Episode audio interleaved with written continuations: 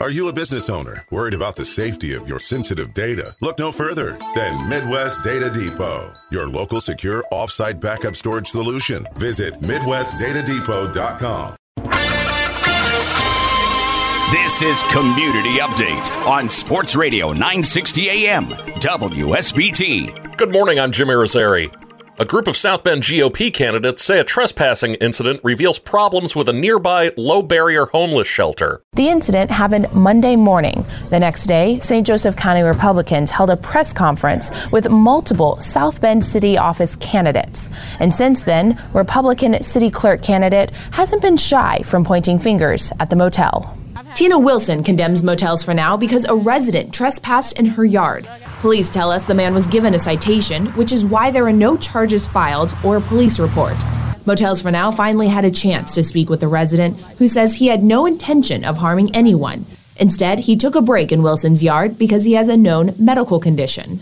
Do you have a response to that? That just him leaving the police, asking him to leave, and he did? Yeah, it, it definitely shook me up, and that's I think that's what really disturbed me because you know every time I called him, it seemed like it's getting more and more serious. The shelter is in the former Knights Inn on Lincolnway West. According to South Bend Police, there have been 59 calls for service to motels for now this year.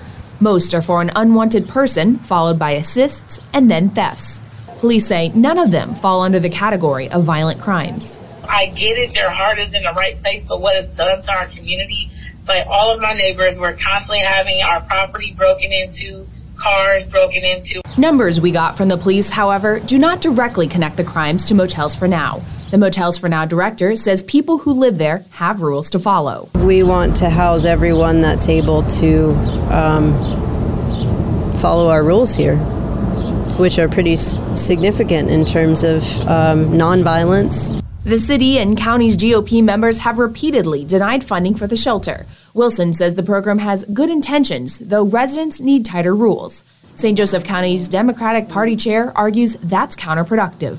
Some of the people on the streets, if they don't have a low barrier entry, are going to be on this. They're going to stay on the streets because no, who's going to serve these people? Hess adds homelessness is a public health issue regardless of political party.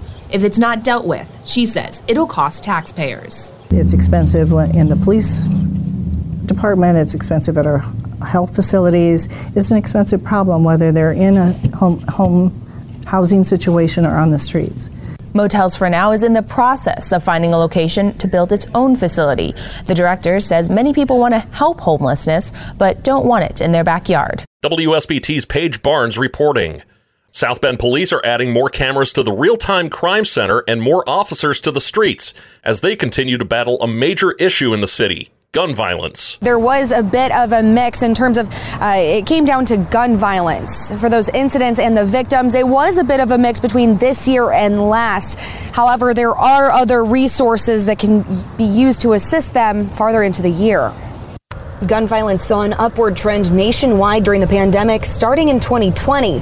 Since then, the South Bend Police Department's data shows those numbers have been coming down since then. In the first quarter of 2022, South Bend Police Department saw 255 incidents, 34 non fatal victims, and five fatal victims.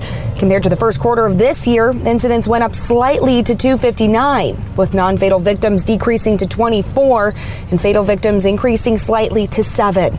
South Bend Police Chief Scott Ruszkowski says there are many factors that could be impacting this data year to year, quarter to quarter. Look, no matter what any of these show, these numbers show, emotion is involved, period. Doesn't matter what the emotion was, usually anger, um, but 100% of these are emotion involved. The chief says they could all be prevented if police were notified.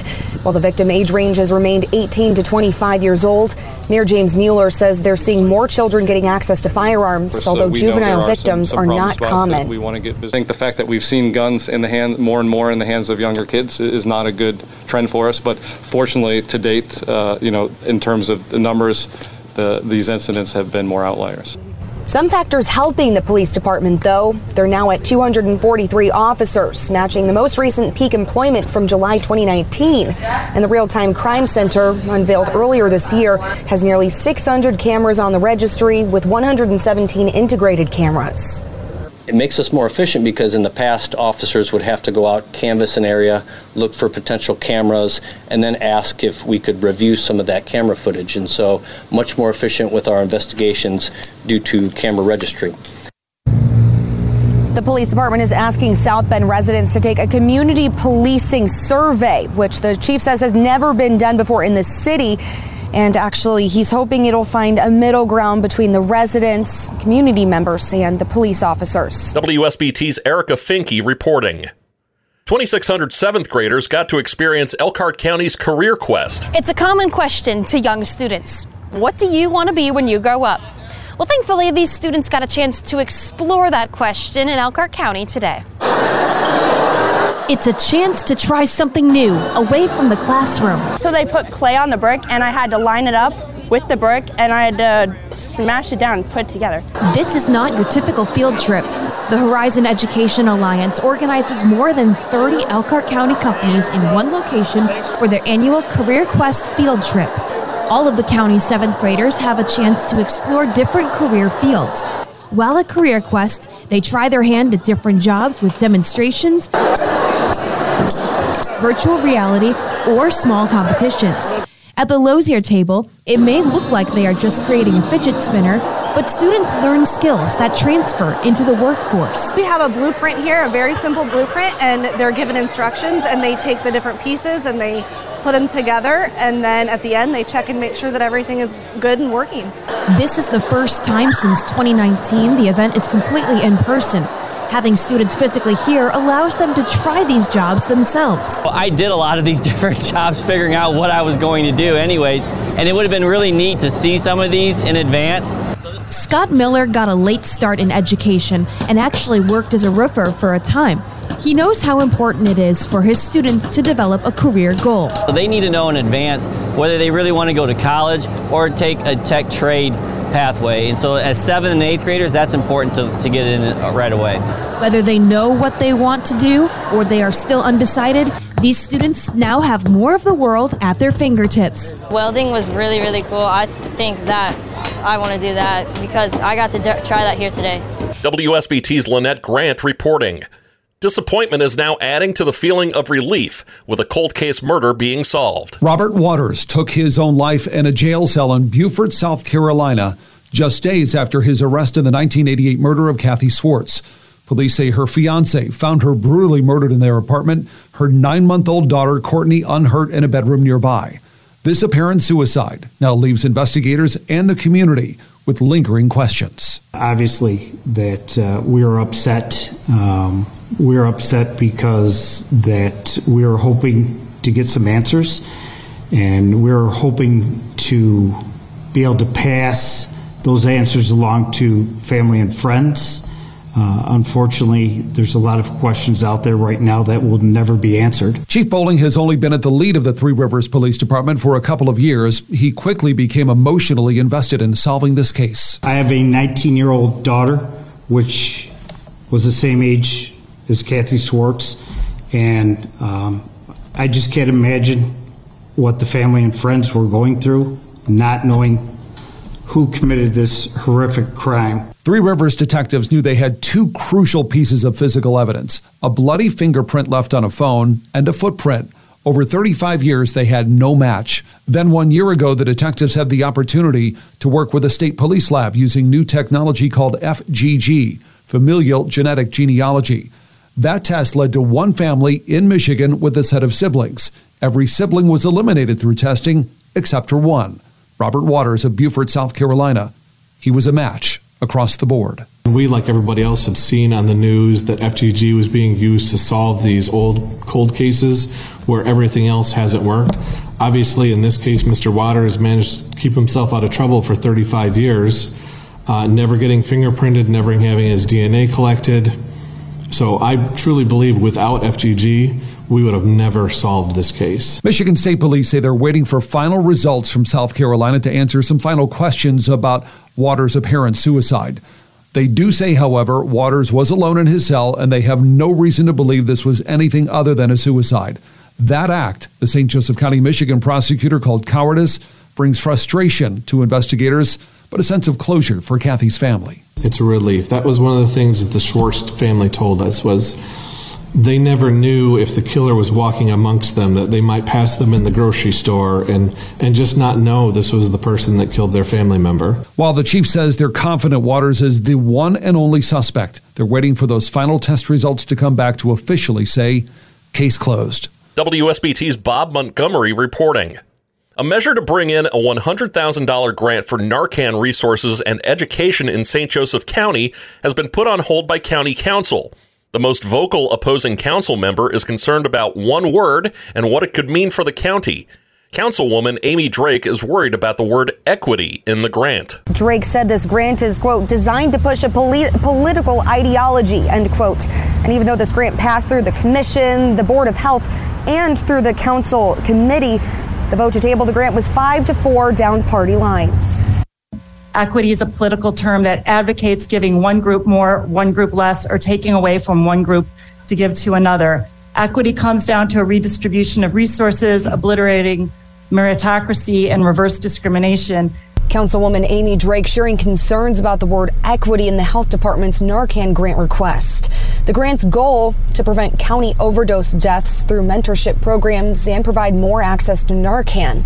In texting with Drake Wednesday, she worries about critical race theory being promoted by the health department, saying some terms on the health department's website and in this picture she sent me from the Birth Equity Conference contain language associated with critical race theory. Quote, Equity has Marxist roots, and when it's used in combination with talk of power structures and balancing out inequities and injustices, yes, I'm associating that with critical race theory. Equity is about making sure that everybody has access, equitable access to medical care and social services that they need to have a high quality of life. Longtime Board of Health member Heidi Beidinger says singling out one word in a grant that could save lives is, quote, a nonsense argument. And the fact is, when you table um, access to a grant that gives us Narcan for our community, um, you just chose politics over people's lives. The grant is expected to be discussed on May 23rd. And according to the health department, it's unlikely they'll be able to change any of the language because it's already a fully executed contract. WSBT's Erica Finke reporting. A new partnership will work to help cut down on lead exposure in St. Joseph County. The Health Department, Notre Dame, and Beacon Health will use a $100,000 grant to do it. Having lead in your home or business can be incredibly unhealthy, and you may not even know it. Soon, though, you'll be able to access resources to help reduce the risk of lead exposure. It was a unanimous vote at today's St. Joseph County Commissioners meeting. County Commissioner Derek Dieter says this was an easy yes for him. The fact of what the health department does in the community, checking families, areas, homes, and stuff for lead. Um, again, we had previous questions about how the money was dispersed for employees. Um, so we, we cleared that up with the, the new health director, and it's a, another good thing that St. Joe County Health Department is doing for the community. The goal is to make sure those who are affected by lead exposure can access resources for help. The $100,000 grant would help bridge communication between people exposed and those who can assist. The goal with this is actually to help move things along faster and facilitate communication so that people can get the help they need as soon as possible and ultimately even moving upstream. So we're shifting our focus actually to um, pregnant individuals um, to identify risk in their home before they ever bring a baby home. The program is still in its beginning stages, and the next part would see involvement at the national level. It is submitted to the National Science Foundation. So we've got we'd gotten a kind of a effectively a planning grant from the National Science Foundation to to develop this full proposal. So now the full proposal goes to National Science Foundation, and if it's awarded, it will give us the resources really to to implement this in the community and kind of test it live in the community setting. As far as the next step, Dieter says using information about the community will be important to make sure when implemented, this process is successful. The next step is how the health department then goes out into the community. Uh, I think they do it through uh, census tracts and, and, places where they've had information in the past, so they have put that out. We just signed another agreement so that they, uh, it's called Focus 5, so that the public knows, and it's, it's uh, basically getting more information out. The app for this program is currently being worked on at Notre Dame. WSBT's Leo Goldman reporting. Views and opinions expressed are those of the individual speaking and do not necessarily reflect the views of WSBT Radio, its staff, or management. Join us next week for Community Update on Sports Radio 960 AM, WSBT.